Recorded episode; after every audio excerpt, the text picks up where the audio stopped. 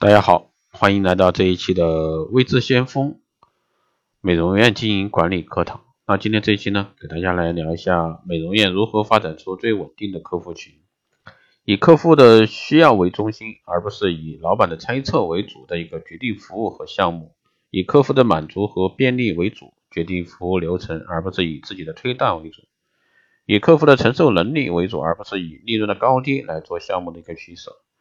因为美容院需要一大批追随我们的顾客，通过为他们服务获得现金和利润。假如说没有客户，那就什么都没有。但是很多人呢，本末倒置，以为自己才是决定的中心，甚至看客户的钱包来决定是否提供服务，那会将我们的服务呢充满风险。稳定的客户群呢，建立在系列有效而有专业的个性化服务基础上。是否每一个客户都在我们的服务中感到他是唯一的？服务呢，只是对他而言，而不是对所有人。那他花钱花的钱呢，只是为了满足自己的需要，而不是说满足我们美容院的想法。如果美容院有一种模式的发展出稳定的客户群，那就是新的模式，用心为客户服务，让他呢觉得此时此刻无时无刻的他都是最受尊重和最重要的人。满足每一个客户的精神和心理需求，服务模式呢将比卖给客户美容产品更为重要。因为产品的同质化越严越来越严重，那我们的服务呢也会受到越来越大的挑战。如何达到这个服务的专业和有效呢？训练每一个员工，使他们以客户的需需要作为关注中心。以满足客户的需要呢为行动指南啊，我们才能牢牢抓住客户，使他们终身跟随我们。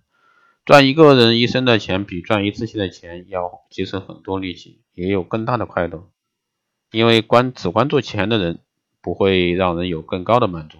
只有通过被别人承认和需要，在能去受人啊，能去感受到。我们的快乐啊，才是平和而万万裕的，那也是极大的满足我们自己的需求。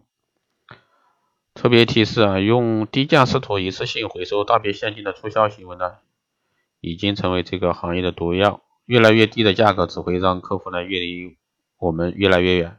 客户来美容院不是为了省钱，而是为了省钱，他就不会做美容，他是为了花钱买服务，花钱买感觉，花钱买品质。啊，不能犯的错误呢，就是价格决定论，只依赖简单化的降价吸引贪便宜的客户，却使大部分要求品质的客户呢离开。第二是为客户论的一个导向，认为提意见的客户呢就代表了全部客户，不加分析就匆忙决策。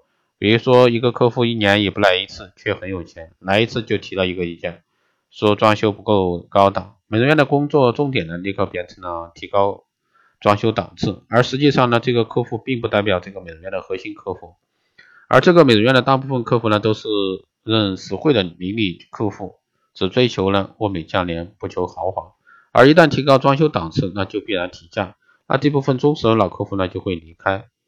不想让这部分人离开的方法就是增加投入后呢维持原价，那么必然亏损。所以说，在客户维护这一块，那一定是。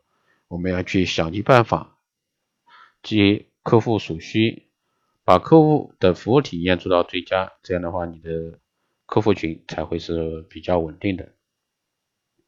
好的，以上就是今天这一期节目内容，谢谢大家收听。如果说你有任何问题，欢迎在后台加微信二八二四七八六七幺三，备注电台听众。报名光联医美美容院经营管理、私人定制服务以及光电中心加盟的，欢迎在后台私信为之先锋老师报名参加。好的，以上就是这期节目内容，我们下期再见。